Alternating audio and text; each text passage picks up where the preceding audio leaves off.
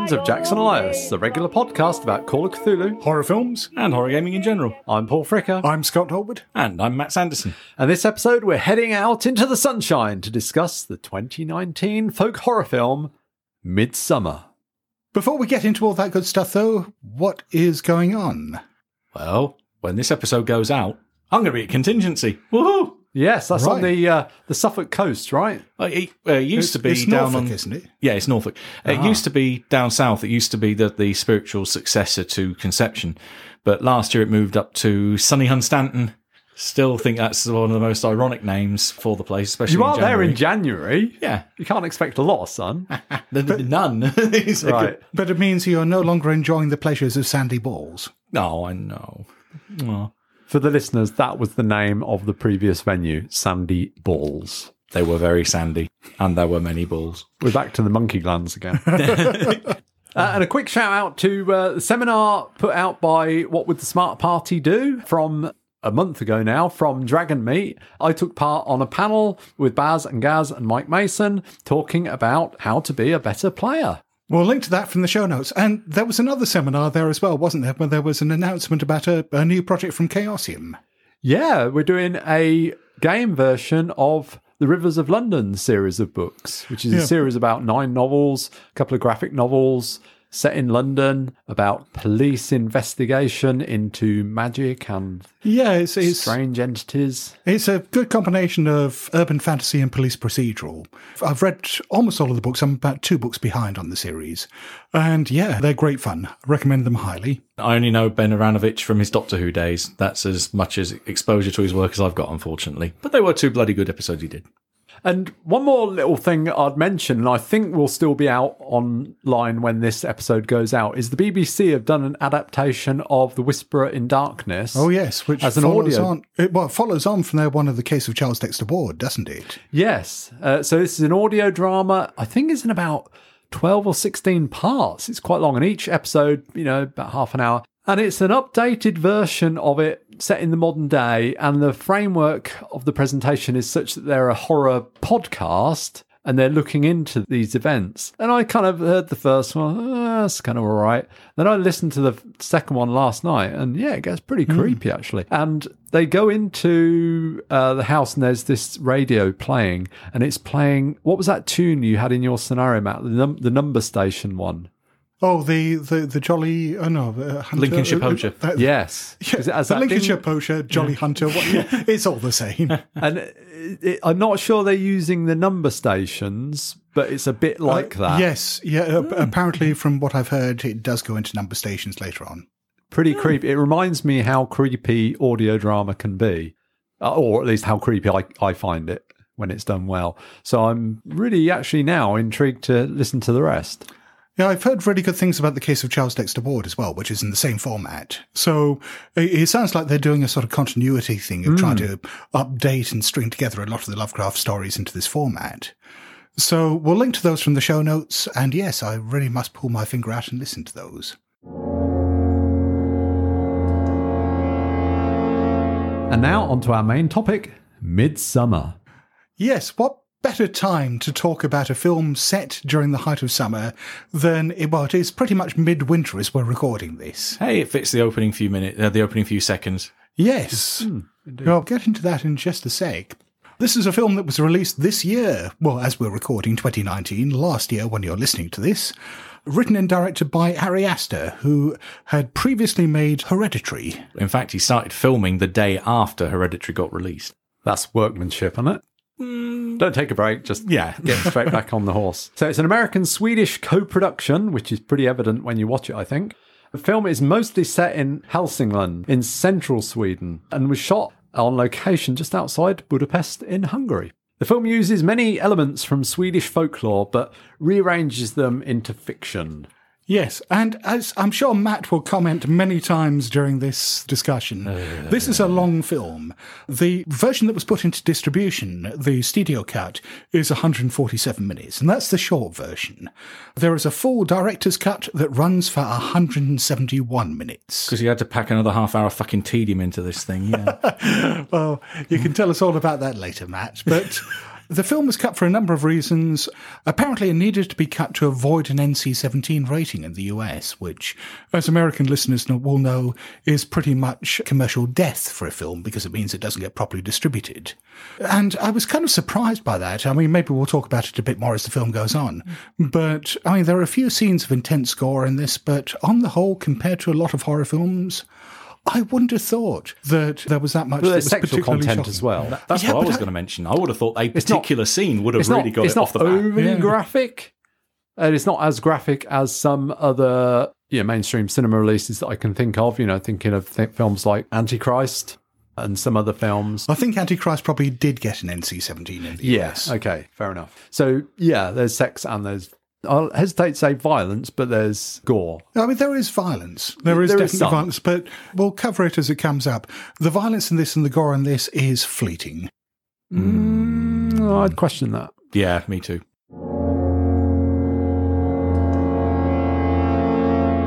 Now let's move on to a synopsis of Midsommar. Well, we open with a colourful but eerie mural that lays out much of what we will see throughout the film. This probably was the first hint that I knew I wasn't going to like this film because that shot lasted too fucking long.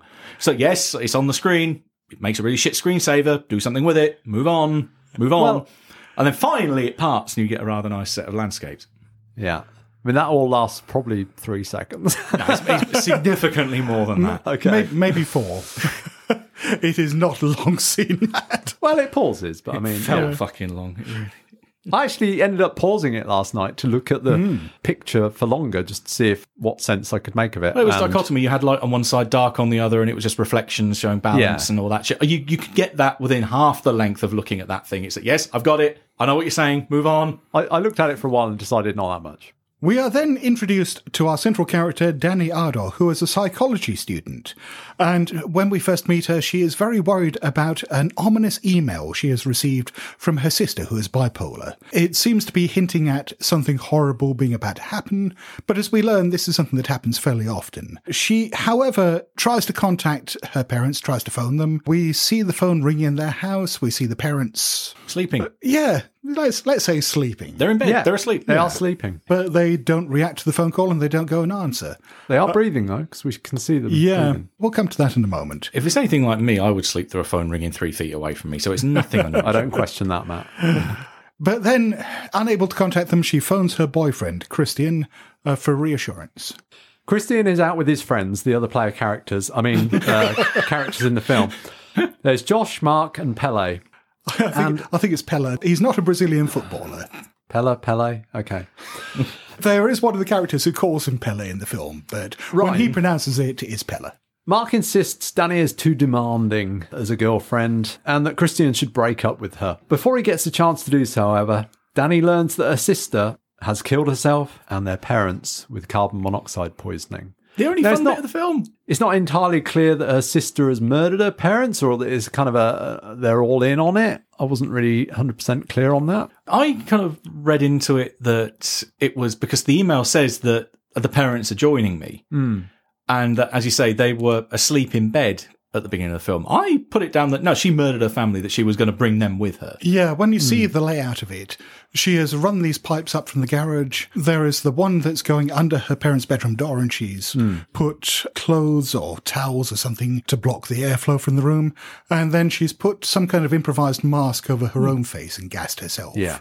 So that does make it look very much like this was something that she did to her parents. Hmm. This is quite a harrowing scene how it's presented.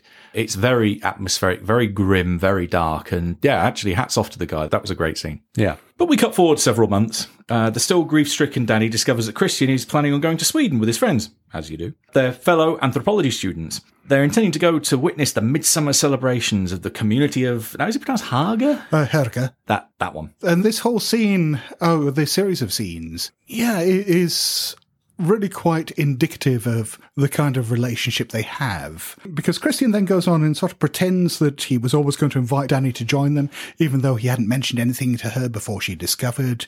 And then he coincidentally tells his friends at the last minute that he's invited Dani to join them, but she's not really going to come.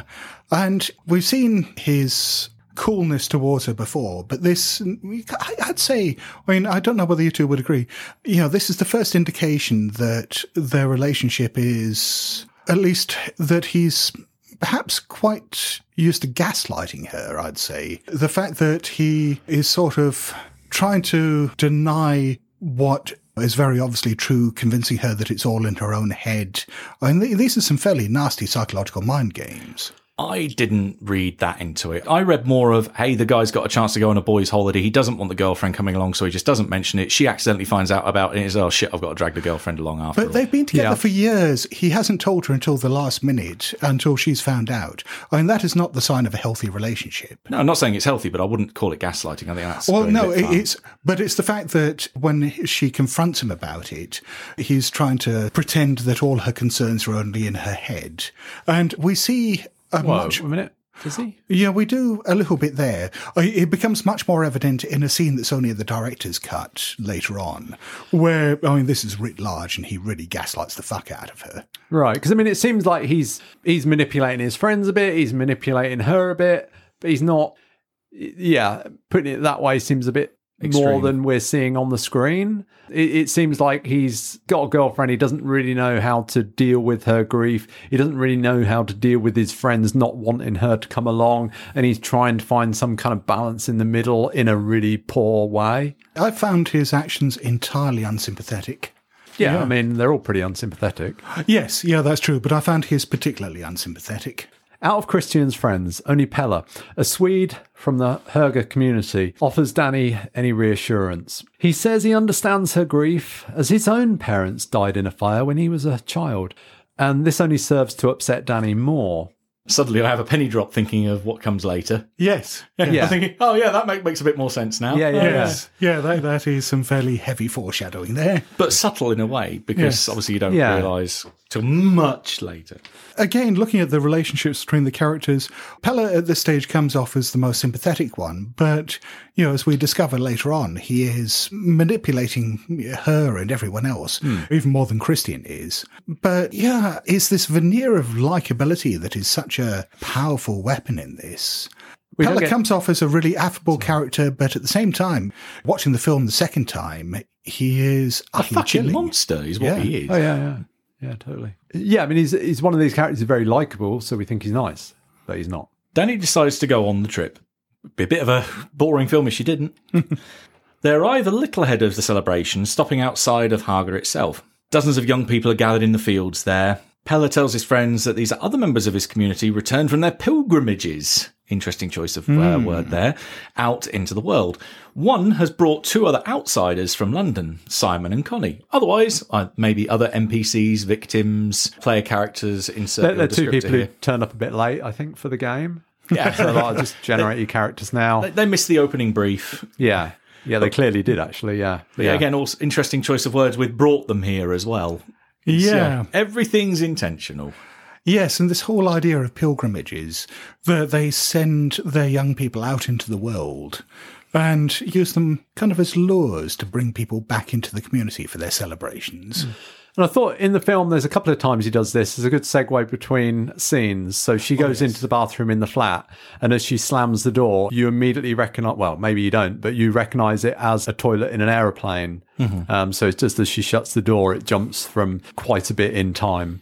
Also, it, Done it's, nicely. it's either that she is really, really small, or that is one monumentally huge airplane. Yeah. Because no way in hell does anyone have that much fucking leg room in an, in an airplane. Oh, I thought you meant in the bathroom. And the bathroom Yeah. being that big.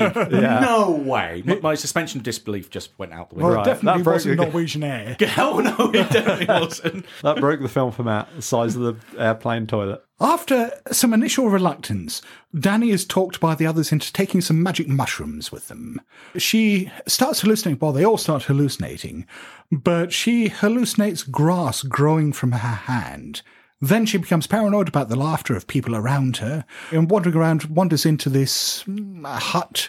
There's a bathroom in there and just gets this brief hallucination, this brief flash of her sister reflected in the mirror. And the way they deal with hallucinations in this film Hmm. uh, is both striking and at times quite subtle. And not only the hallucinations, but also the way they interact. Like Mark wants, he wants to lay down, and he tries to get everybody else to lay down. And yeah, that's And great, isn't it? this is a lot like mushroom trips. So a friend told me. What time is it? It's 9 p.m. What do you mean? What do you mean? That can't be right. The sky's blue. It's fine. It's Sweden. That's not fine. Why is it like that? It's okay, Mark. It's the midnight sun. That feels wrong. I don't like that. Promise you, it's okay. I'm not okay. Oh, fuck. It's a new person. What? I don't want new people right now. No, new people are good, Mark. Hi, hi. I'm just gonna lay down, okay? Yeah, do that. Everybody else lay down. Guys, do it. It feels so nice. Josh, can you lay down, please? See, th- this is actually one of the elements of the film I found most jarring and most unlikable was that there were too many of these. And it just seemed like we've got a CGI budget, fuck it, let's use it. No, uh, I, it's very much, I think, about how the community is using hallucinogenic drugs and drugs of various kinds to break down the reality of the people in their midst, to exert control over them. And the use of these visual effects and cues and so on, I think, is vital to building that. Actually, I thought you could have done without them. Um, I know there's that line of, yeah, it's to break down your barriers and defenses, because that's that is blatantly explicitly said later. But it just felt overdone after a while. And I thought, Oh, no, you could, you could easily get rid of this, and I think it would be. Yeah, more- I thought they were relatively subtle most of the time because they mm. weren't like outlandish things that they were seeing. They were kind Yeah. of I mean, they're little things. So, you know, for example, if she's walking towards the woods at one stage, you might see bits of the landscape, bits of the trees just rotate or warp slightly. Mm. Just these very subtle visual disturbances all around. usually always to do with nature. It was either plants or so grass and such things. But yeah, I, ju- I thought it was a bit too overdone. Waking up some hours later, still in full sunshine, the group head off to Herga. They find there a number of odd structures, including a bright yellow wooden temple that they are told is off limits. Big flag. I was going to say, there, there you know is where the film's going to end. It's going to you end down can't there. yeah. Robed people wander all around it, singing and playing instruments. A whole They're load- not cultists. No, but a whole load of them are all stood holding palm to palm, motionless in the background. You think, mm. yeah, that ain't ominous at all. What Yeah. the hell? Well, this happens all the way through the rest of the film. There is rarely a scene outdoors after this that does not have robed figures in the background doing something weird. Mm-hmm. When we say robed, it's not like typical cultist robes is it, with the No. hood. It's more like they're kind of dressed in white. Uh, yeah, white linen smocks or dresses. yeah, yeah, quite old fashioned looking, but, but at the same kind of time traditional Yeah, they- Swedish looking. They I'm just not took, quite they sure just took about the hoods off to lull you into a false sense of security. Yeah. That- that's it. Well, one of the elders does explain that they wear this because they're sexually ambiguous, that it's supposed to represent uh, hermaphrodism. They're totally not sexually ambiguous, though, are they? They're clearly lots of young girls in dresses. It's not like I'm confused between the, the No, genders but, here. but uh, the fact that it's unisex clothing, they don't dress to identify their genders. I would have said that some of the girls do, like following Yeah. on from Yeah. Paul's point. Yeah, they were blatantly female dresses. and all the but then- girls dance together later. It's very. It seems very. And uh, the girls are all doing the cooking later. The men are doing other stuff. So Oh, yeah. it's it's very you know traditional gender roles here. They don't really develop that idea very much. It's literally that one line and it's gone. Yeah, But this whole film takes place, or almost all of it takes place in the bright sunshine from now on. The sky is blue and cloudless. Everything is absolutely green and vibrant and full of the life of nature. As I said, there's these people in white costumes, smocks, whatever you want to call them, pristine white wandering around. There is all this ethereal, beautiful music that's being played. There's music. I wouldn't call it beautiful. Oh, I would.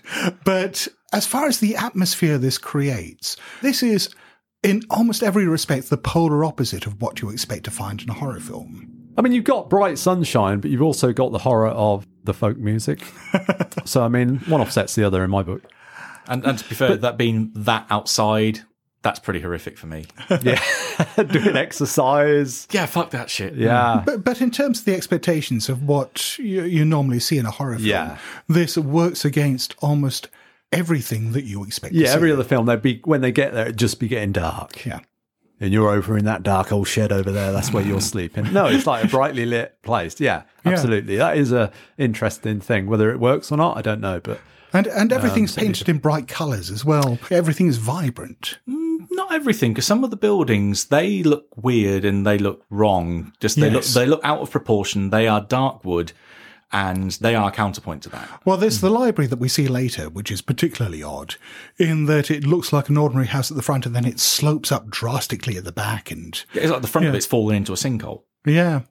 And that, I think, is the only dark structure in there. I mean, There's almost. the chicken shed. Okay, yes. But all the other structures that are occupied by people are very bright and cheerful looking. When Pelle gives Dani a drawing of her that he made as a birthday present, she mentions that Christian had forgotten about it. Pelle later reminds Christian, who tries to make up for it with a slice of cake. Now, again, there's little bits in this film that I liked, and one of them was that picture. Because it had the same little rune in the corner that you see crop up around her a hell of a lot throughout the rest of the film. That kind of hourglass rune that's on her dress uh, when she dances later. It's on, uh, I think it's near the bed as well, above her. It, yeah, it crops up all around her for quite a lot of the film. Yeah, runes play an incredibly important part in this film. I saw more of it on the second pass, but not knowing very much about runes, a lot of it is very much lost on me, but they certainly did their research into old runic alphabets. I'll link to it from the show notes. There's all sorts of discussion about different types of runic alphabets and what they represent and the fact that they very deliberately chose one particular interpretation, one very traditional interpretation for the runes in this. But as far as what the runes symbolize all the way through, like that one that's associated with Dani, yeah, I must admit it's lost on me. Hmm. I kind of took it again as this theme of balance because it's like an hourglass. It's got the same above as it has below. So it's all about balance and, hmm. Yeah, which becomes again somewhat obvious later. The group settle into the large lodge in which they will be sleeping. There is no privacy here. The walls are covered with paintings of the community's life and practices. Dani finds one wall covered with photographs of former May Queens. Pelle tells her more about life at the commune, including the phases of life. So there's like four phases. There's a kind of a childhood phase up until 18, and then there's a phase between 18 and 36 where you kind of go off into the world on pilgrimages. And then there's a phase of another 18 years where you're, you're kind of a working age. And then the last 18 years. Is as a teacher or mentor or mm, something right. like As that. an mentor, yeah. elder. And as then- an elder, basically. and then I think somebody asked, well, what, what do you do at age 72? And he's like, hmm. Well, he, he does actually mimes motion. cutting his throat, and- Right. and, everyone laughs. yeah. Look, warning sign here if you're a horror fan. Sergeant Howie just walked up to the wall in the pub and saw a whole line of photos. You know where this is going. Yeah. Yes, that number of 18 is significant because this film is filled with nines, and 18 obviously is nine times two. The festival that they're attending takes nine days. This is a particularly special one that only takes place every 90 years. Yeah, as I said, the stages of life are divided into lots of 18 years, and there's another big nine coming up as well. Which doesn't really fit in with the whole living to 72, but Well, it does because it's the it's that's the eight four times It's, eighteen. Yeah, eight, Yeah, know, eight times but- nine. all right. What happens to them at age 72? Well, you find out in a minute. Yes, I know, but if they only. This time it happens that they're 72 when the 90th festival comes around. Mm-hmm. Well, I Well, get the eighteen years impression. after seventy two is ninety. Yeah, but if you were 72 in a few years' time, you wouldn't be at this festival, would you? No, you just throw yourself off a cliff and no one sees it. Yeah, it's fair enough. It's Yeah, I, I get the impression this is something they do every year. That Yeah. that, that particular bit. So you know, whoever's seventy-two at that stage, well, we'll, we'll see what happens. Yes, it's more it's more of an honour for you to do it this time than it is for the other schmucks Yeah. to do it later. Yeah, true. The following day, there's a ceremony in which two of the elders are carried to the top of a cliff and then jump off to their deaths. Again, this is a quite fun scene. I like this one. um, the first dies instantly because she knows how to fa- face plant on the stone. But the second survives, even though it seems like he goes down head first. It's still No, he his- doesn't. He, he jumps down jumps. feet first. Hmm. That's the ah. problem. I, And- yeah, that's so why his his legs, are legs shattered. get shattered. Yeah, I thought it was he went down head first when I looked at it. But, no. but yeah, in which case, yeah, he just does it. He does it stupidly. He he doesn't take the dive. So one of the other community members comes over, which you've seen this great big wooden mallet that he's had over his shoulder for no reason whatsoever. just come forward and smack.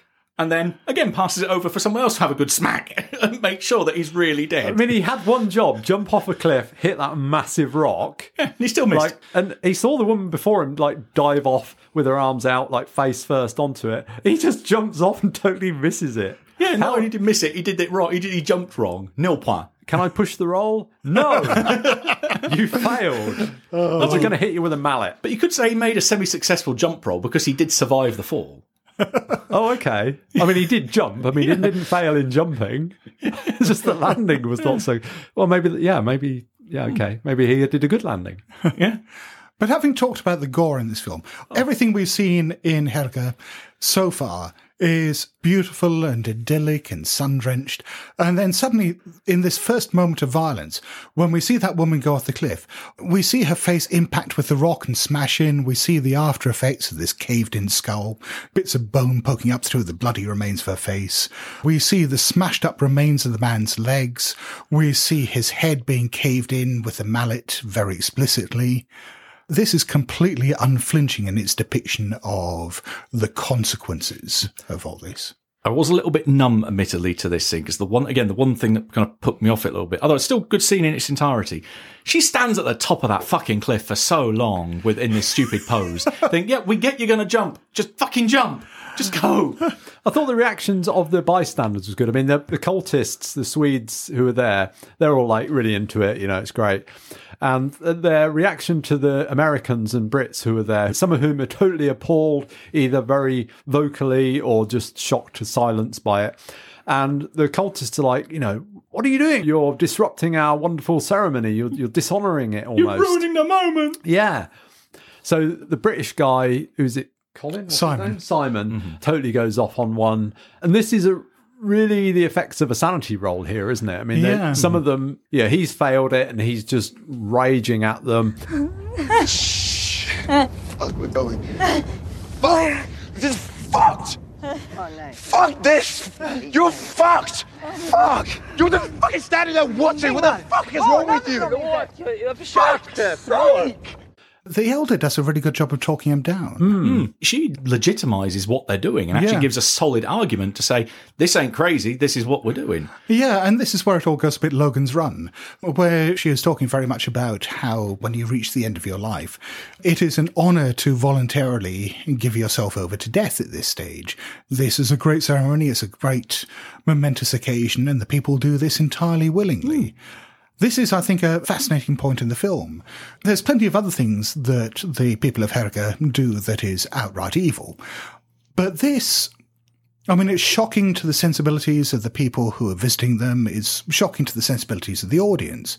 But uh, she, you know, makes some point about would you rather they lived out their days in an old age home or something like that? And I mean, I don't accept the point, but I can understand why someone might embrace that. There's one line that she uses in there is that it corrupts the soul to be in that state for your final years. Hmm. That go now while you're still enjoying it rather than prolong and have something really horrible happen to you later. Yeah, so the two Brits, the, the latecomers, Simon and Connie, they're just appalled by all of this and they, they insist on leaving. They want to leave, but Connie can't find Simon. It's I think this is one it is in the middle of the night, if I recall correctly. It's, it's slightly or is this dark. the next Yeah. day? I, I think it's it's either later that evening or Because it doesn't actually day. get totally dark, does it? here? No, I, think mean it so. gets close to dark. At that time of year, in that area, it gets to sort of twilight in the middle of the night for a few hours. And one of the locals tells her that he's already taken Simon to the train station and, and the truck will be coming back soon to get her. And it's like, mm, is this right? I don't think this doesn't sound right. This, I mean, and she's saying, well, why would Simon go without me? And he's saying, well, there's only two, room for two in the truck. And she's like, well, I could have sat on his lap. And he's, oh, well, we don't want to break the traffic laws, do we? No, we'll murder people, but we're not going to break the traffic Exactly. um, so she kind of has to buy into what he's saying. And then later on, you know, the anthropology students who are kind of the player characters here that, that Connie has also disappeared, kind of also maybe gone to the train station. Oh no, they're told explicitly she's got and caught a train. Yeah. In inverted commas. And I'm really sort of impressed at the social engineering that's going on here. The way that the people of Herga, the elders here, are playing with the notions of civility and the social contract and just the, the way that normal people interact with each other to dissipate any doubt about what's going on, to deflect people's suspicions.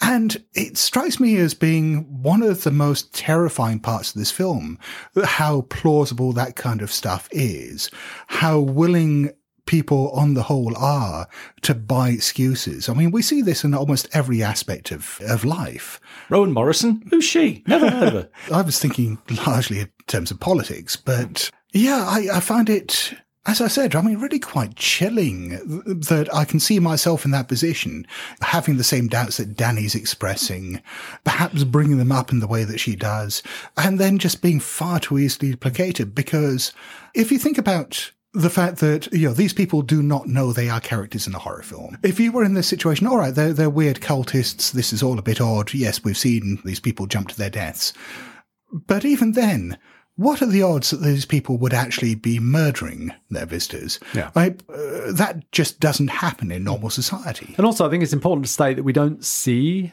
the murdering these other people. This all happens off screen. They just go away. Yeah. Although thinking of it in Call of Cthulhu terminology, that scene with the two elders throwing themselves off the cliff is a great way to reincorporate Dani's backstory.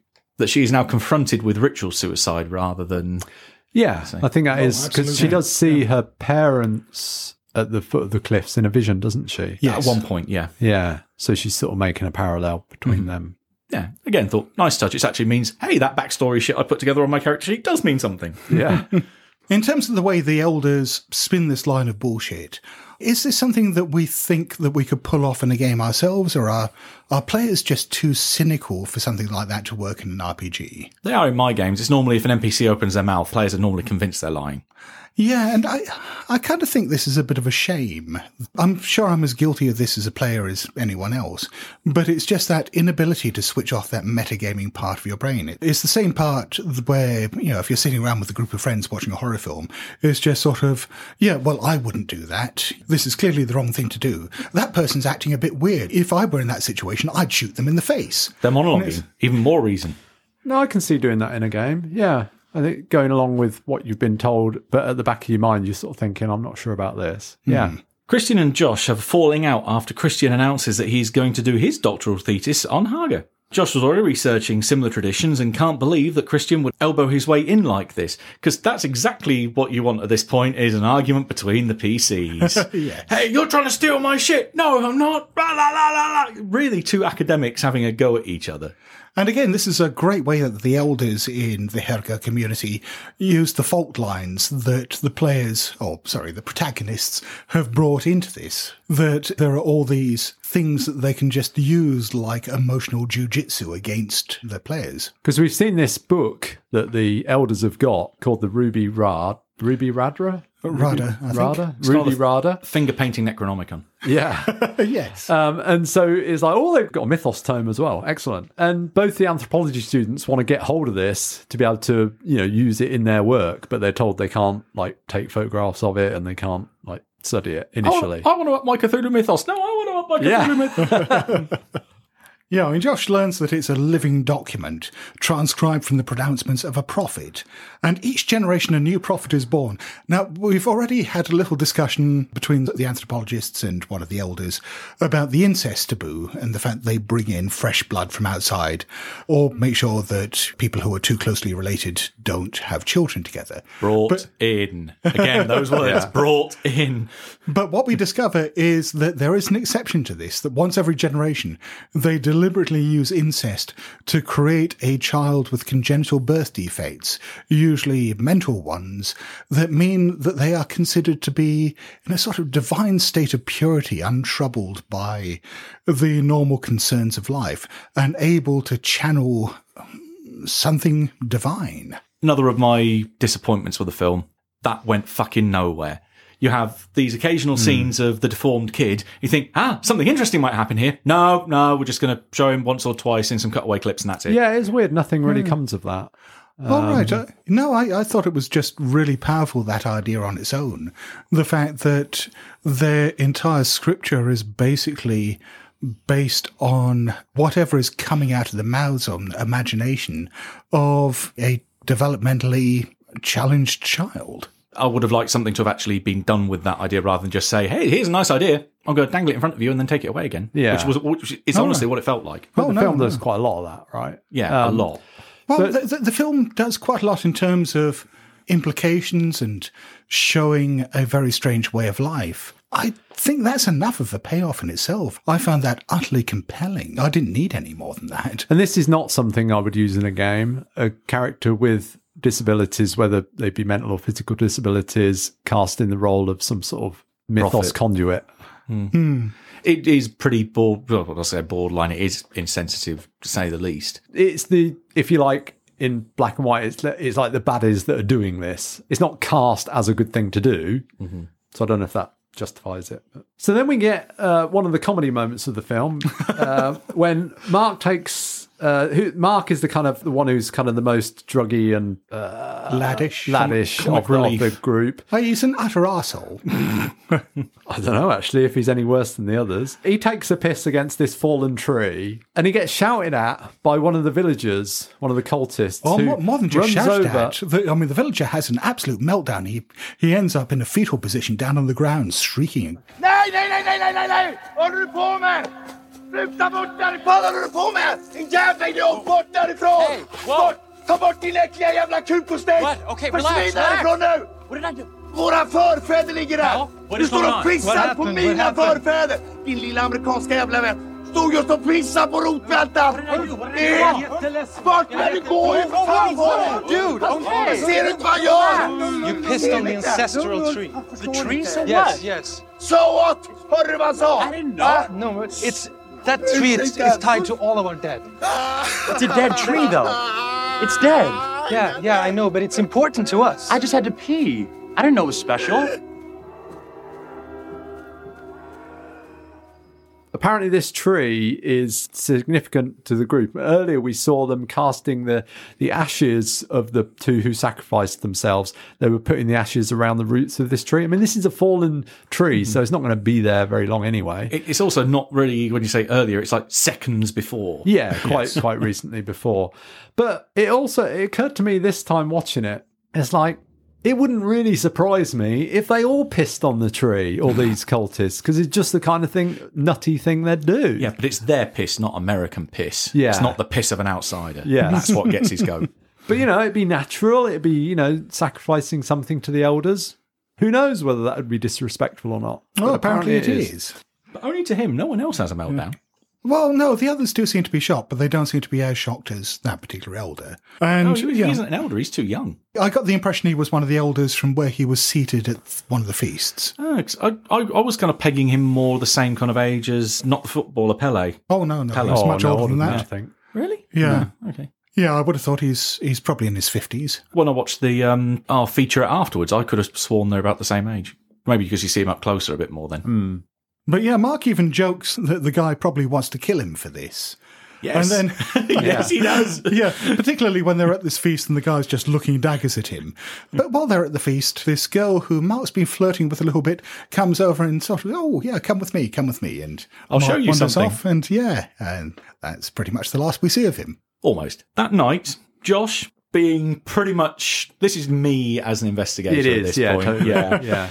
Decides he's going to go to bed with his shoes on, so you know he's up to something nefarious right from the moment. Sneaks out into the library and starts taking photos of the Necronomicon and the Holy Text, which he was explicitly told he couldn't do earlier. It's also worth pointing out this text, it's one book, but Oh, the, yeah. the elder earlier sort of points around the walls and like there's hundreds and 100s Mm-hmm. of these books, which is just a constant flow of text that they're creating in, in hundreds of volumes. Yeah, and when we say creating, I mean the kid who's responsible for the uh, being an oracle is basically yeah just finger painting stuff on there, and then you've got the elders who are translating that and writing runes around it to try to interpret what the child means by his finger painting. So. Yeah, clearly this is open to all sorts of abuse. And this is where we get the Turner Prize come from. 'Cause It does seem to be like just random shit thrown at a wall. Oh, it means this. It means that. It means it.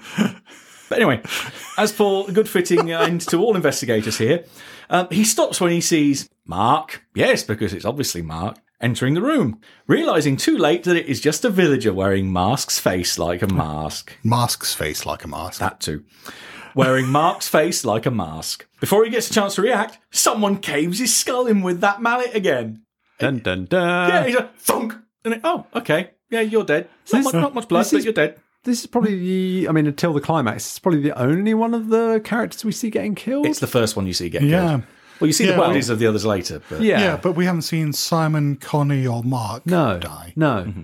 But you- you're, pretty much sure Mark's dead when someone else comes in wearing his face. Yeah, I that reason a lot of pain. to be fair, that, they did a good job of removing his face that well because it's pretty intact.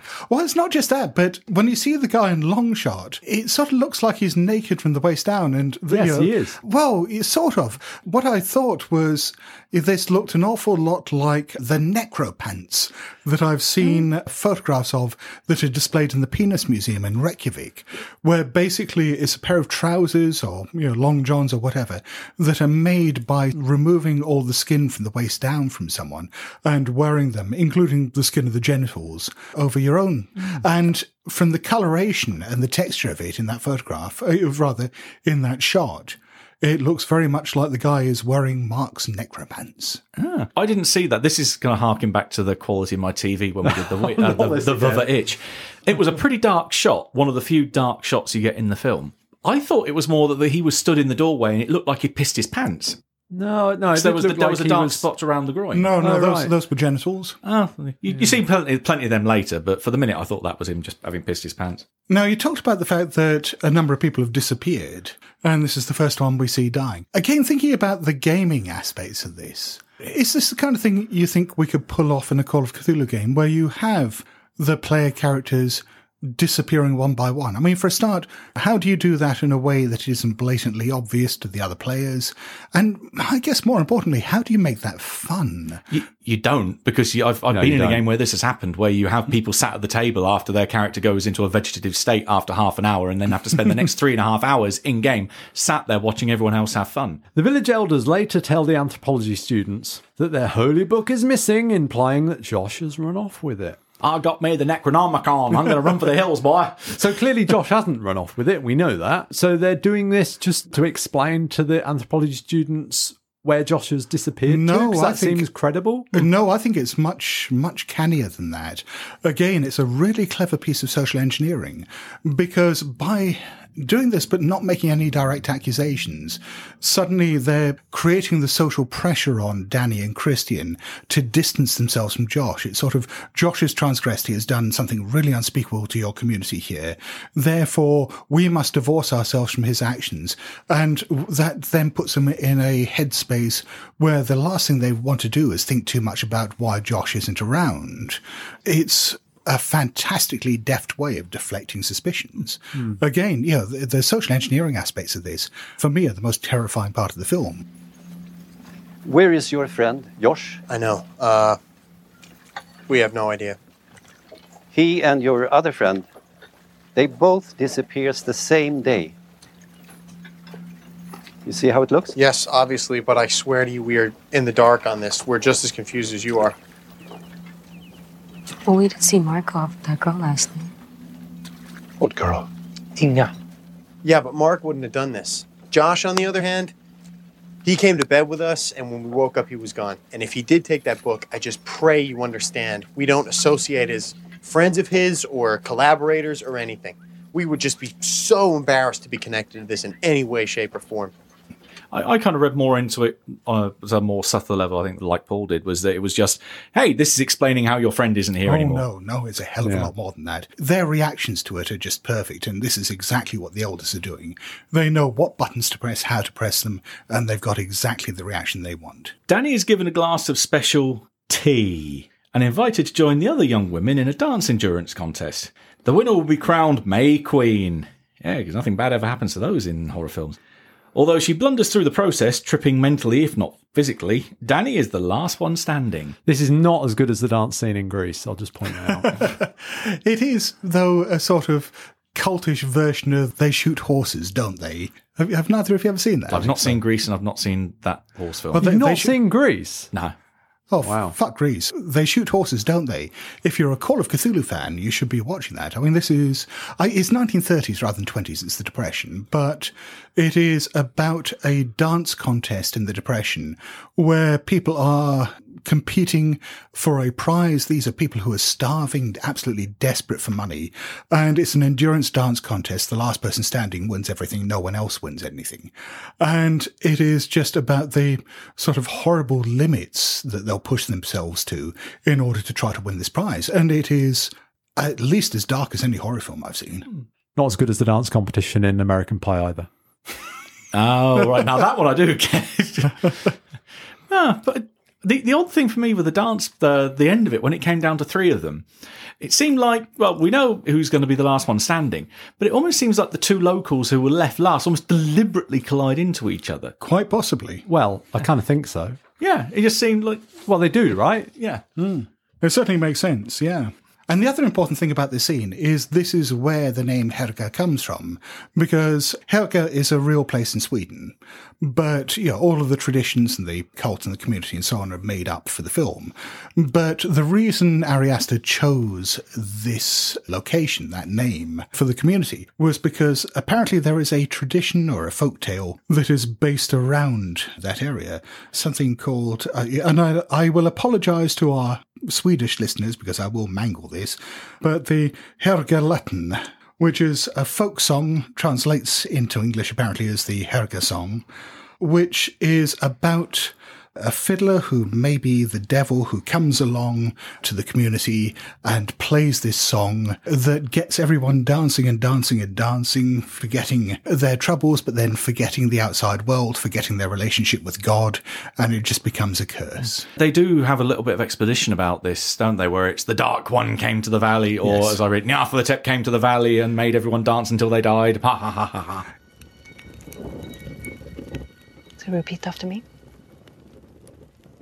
Sarhafti, Sarhafti, goda tro, goda tro.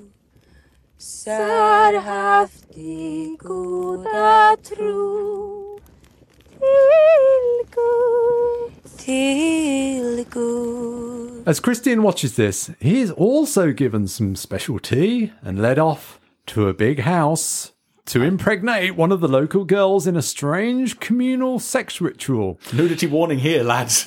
Yeah, this is such a weird scene, isn't it? Yeah, it's very strange. So he goes into this darkened room, very gloomy, and there's this one ginger-haired girl who's kind of been catching his eye and uh, is obviously been the sort of target for him to bringing fresh blood into the community and breed with her. She's been hoping for this ever But since she there's put a- pubic hair in his pie. There's Yep. there's a semicircle of about a dozen or so women of various ages arrayed around all naked, humming and chanting. And as he goes in, they come forward and start caressing him and encouraging him in really weird ways. Holding, holding his face up and looking him in the eye while he's screwing this girl, and Yeah. uh, another one gets out down behind him and starts pushing his buttocks. Oh, it's the, it's the old woman that does that. And I Yeah. thought, hey, she's really getting into this by proxy. Christian at this stage, I mean, he is obviously being drugged, and he is. You see, I, there's sort of range of emotions on his face. I mean, he's obviously not enjoying this, but it's a combination of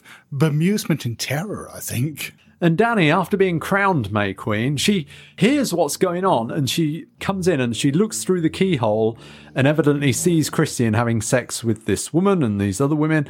And she just kind of flees out in, you know, being distressed. There's elements of this that really reminded me a lot of some of the scenes in the recent series of Handmaid's Tale, hmm, where all of the handmaids they seem to share emotions at a certain point, like they all get involved in childbirth scenes and so on.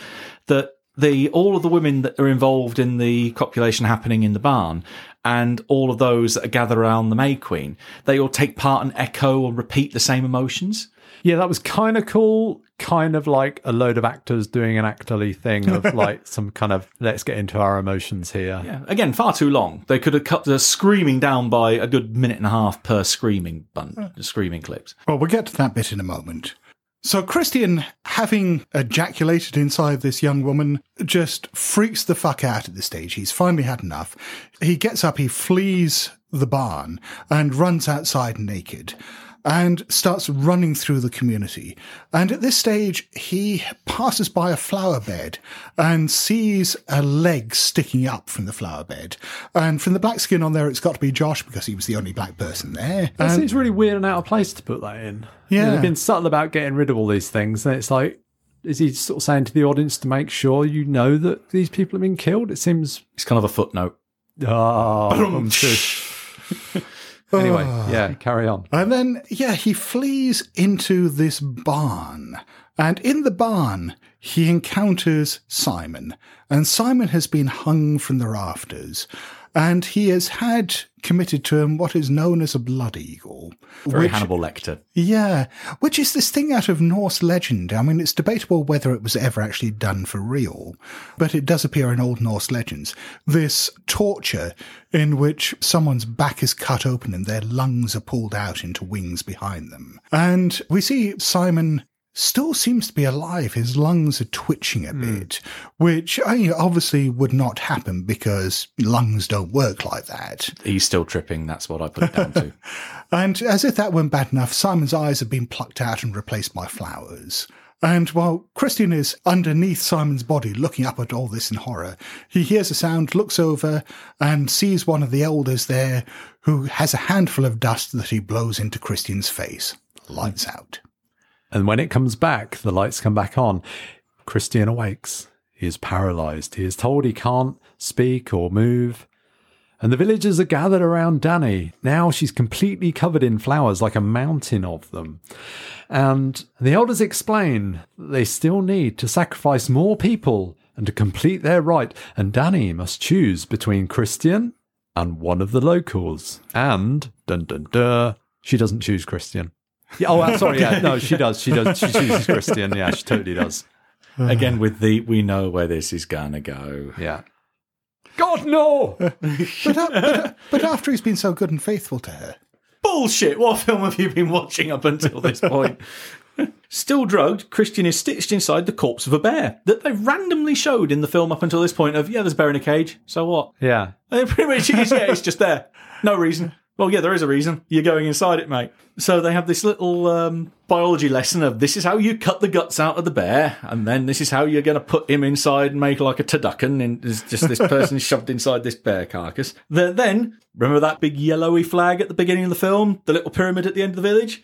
Yeah, he and the other sacrifices, including the mutilated remains of the other outsiders, are placed in the temple, which is then set on fire. And I can't help thinking he's in this bear costume and he's paralyzed. He can kind of move his eyes a little bit. He looks just like Father Dougal from Father Ted. oh god. I was more thinking the reason why they had him drugged and he couldn't move is because he couldn't repeat the same lines as Howie when he's getting burnt as well. Because again, it is oh a very familiar ending. Why am I? In, why am I in this bear Ted?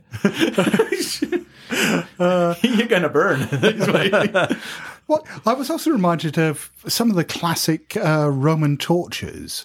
There was one where people would be sewn inside sacks, often with uh, venomous creatures, and uh, perhaps thrown into a lake or a body of water and drowned. But there's uh, perhaps a far more appropriate one for this, where I think it turned up in Tortures and Torments of the Christian Saints, where one of the saints was killed by being sewn inside the carcass of a donkey and left to rot in there. Yay. The villagers burst out into an ecstatic demonstration of every emotion imaginable as they watched the flames. But I will point out here that they seem to have adopted the uh, thing that was raised by a bunch of students the other year of not clapping because it could, you know, Oh, yes. distress people. Instead, using jazz hands, Yeah. as they Oh, yeah. as they that was their term, to applaud. Wasn't there something similar in the Occupy Wall Street movement? I think they did that. It was either that or clicking their fingers. Right. But yeah, they didn't applaud because they considered that, I think, to be too aggressive. And as they're doing so, as, as the place burns down and the film comes to an end, we see Dani. She is also watching and she begins to smile. Uh, but she has to have her little stumbling around in her dress, crying her eyes out first, and then suddenly go 180 and go, hey, I'm happy with this now. I'm a cultist. Yes. And that's the end of the film. Yeah. I mean, I would say overall, my impression was that I think I'm between the two of you. I, I, enjoyed it the first time I saw it, and I yeah, I quite enjoyed rewatching it again. I think it make a terrible scenario hmm. because. And this is part of the failing of the film as well. I think is the main characters, if you like, if they're the who we've been talking about as the player characters in a game, you'd be giving you player characters, and then the, the keeper, the GM, would tell you everything that's happening. You wouldn't really get to do anything, and then it'd all be over. And that's kind of what happens in the film to the characters who come along. Everything just sort of happens to them. They're kind of along for the ride. And as a viewer, I kind of felt like a bit of a passenger as well. There wasn't a lot of story or drama to kind of get involved with, and I felt it kind of failed on that front. Well, I, I didn't feel like it was that they were just along for the ride. I felt that it was fundamentally about trust. The fact that they put their trust in these people who were their hosts.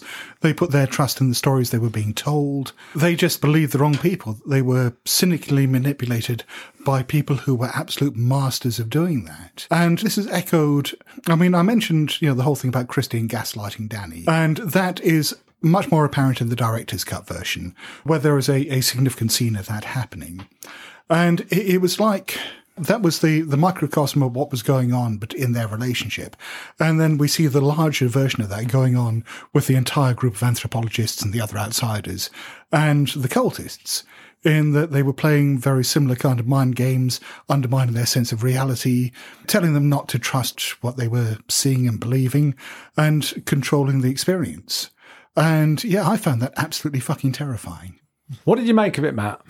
Two and a half hours of my life I will not get back. I fell asleep uh, halfway through, oh no, less than halfway through it. Had to uh, stop the DVD and rewind by about an hour to get back to where I'd left off. Yeah, but Matt, you could fall asleep while being punched in the face. Yeah, but at least that, that being punched is boring. This film was fucking boring. It really reminds me of a lot of why I don't like Tim Burton and I don't like Terry Gilliam films because they are all style over substance. The film could have been cut by an hour and still told the same story if you took out a lot of extraneous shit which went nowhere and all those long lingering hmm. shots that, oh, it looks great on the screen are too goddamn long. But it's not just that it's lingering. It's not just trying to create a sense of of beauty. Film works on a number of different levels. It's not just telling a story. Like any form of art, it's trying to create an emotional experience. And the visual aspect of that, yeah, the use of color, the, the, you know, the way the whole thing is shot, the use of sound, the, the pacing of it is all part of that. It creates an almost trance-like state. It creates a very specific emotional experience in the viewer that you would not get if they just cut the whole thing down and said, oh, right, here's the story. I mean, if that happened, I reckon, you know, if you had a cut of it that was, you know, an hour and 20 minutes long that just had the good bits in it, that film would be twice as boring because it would not resonate on any kind of emotional level. Well, nothing particularly. So there were the occasional moments that I got in the film. So, oh yeah, that's a nice, clever bit of storytelling. Hmm. But it, unfortunately, those bits were few and far between, and it was really diluted by how stretched out it was for the rest of the film. And when you get to the end, it's just you think, oh, Ari has to watch The Wicker Man and decided to do it in Sweden. And he was doing it while he went through a breakup. So he had, um, so he had a breakup stir plot line between the two main characters, but kind of running parallel to that. Fuck's sake, do something original, really. I don't think it needs a longer cut. I can't imagine I'd want to see a longer cut. I, I actually preferred the director's cut.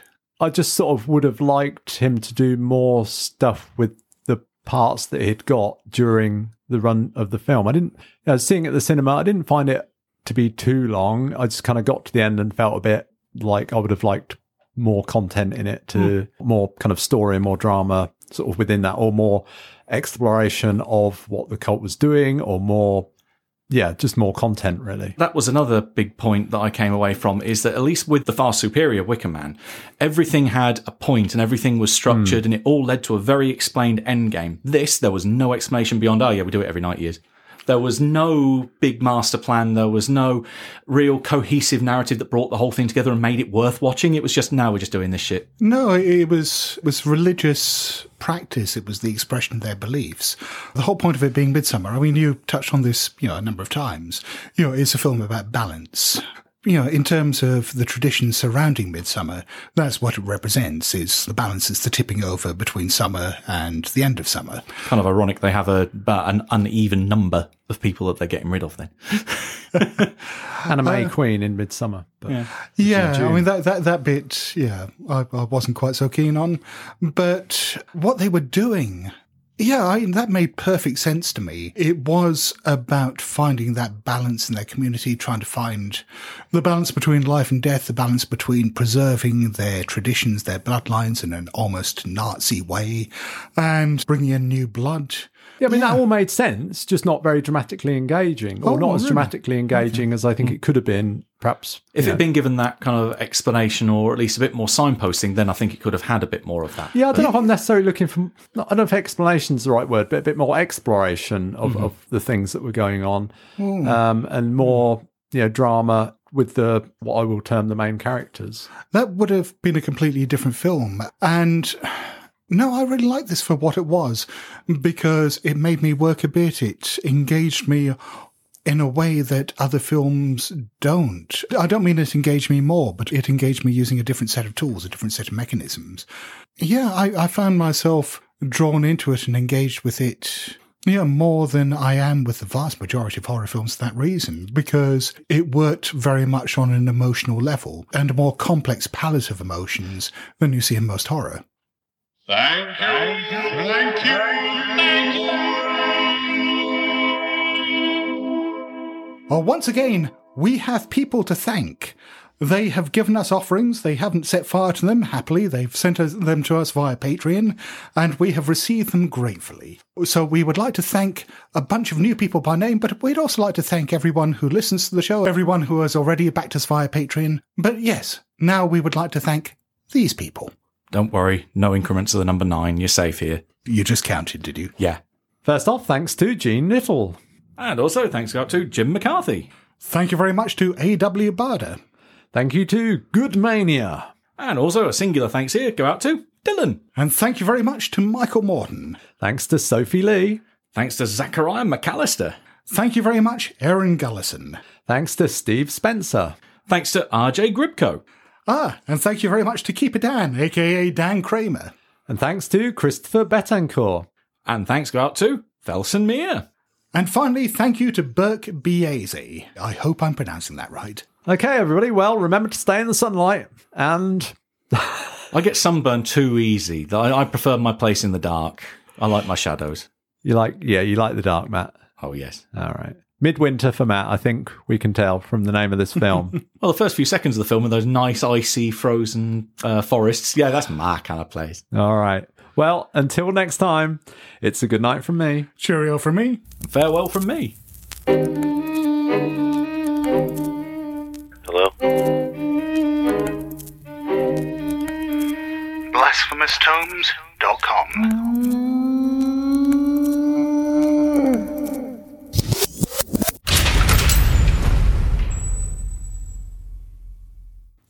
please, dear God, don't do an episode on Hereditary.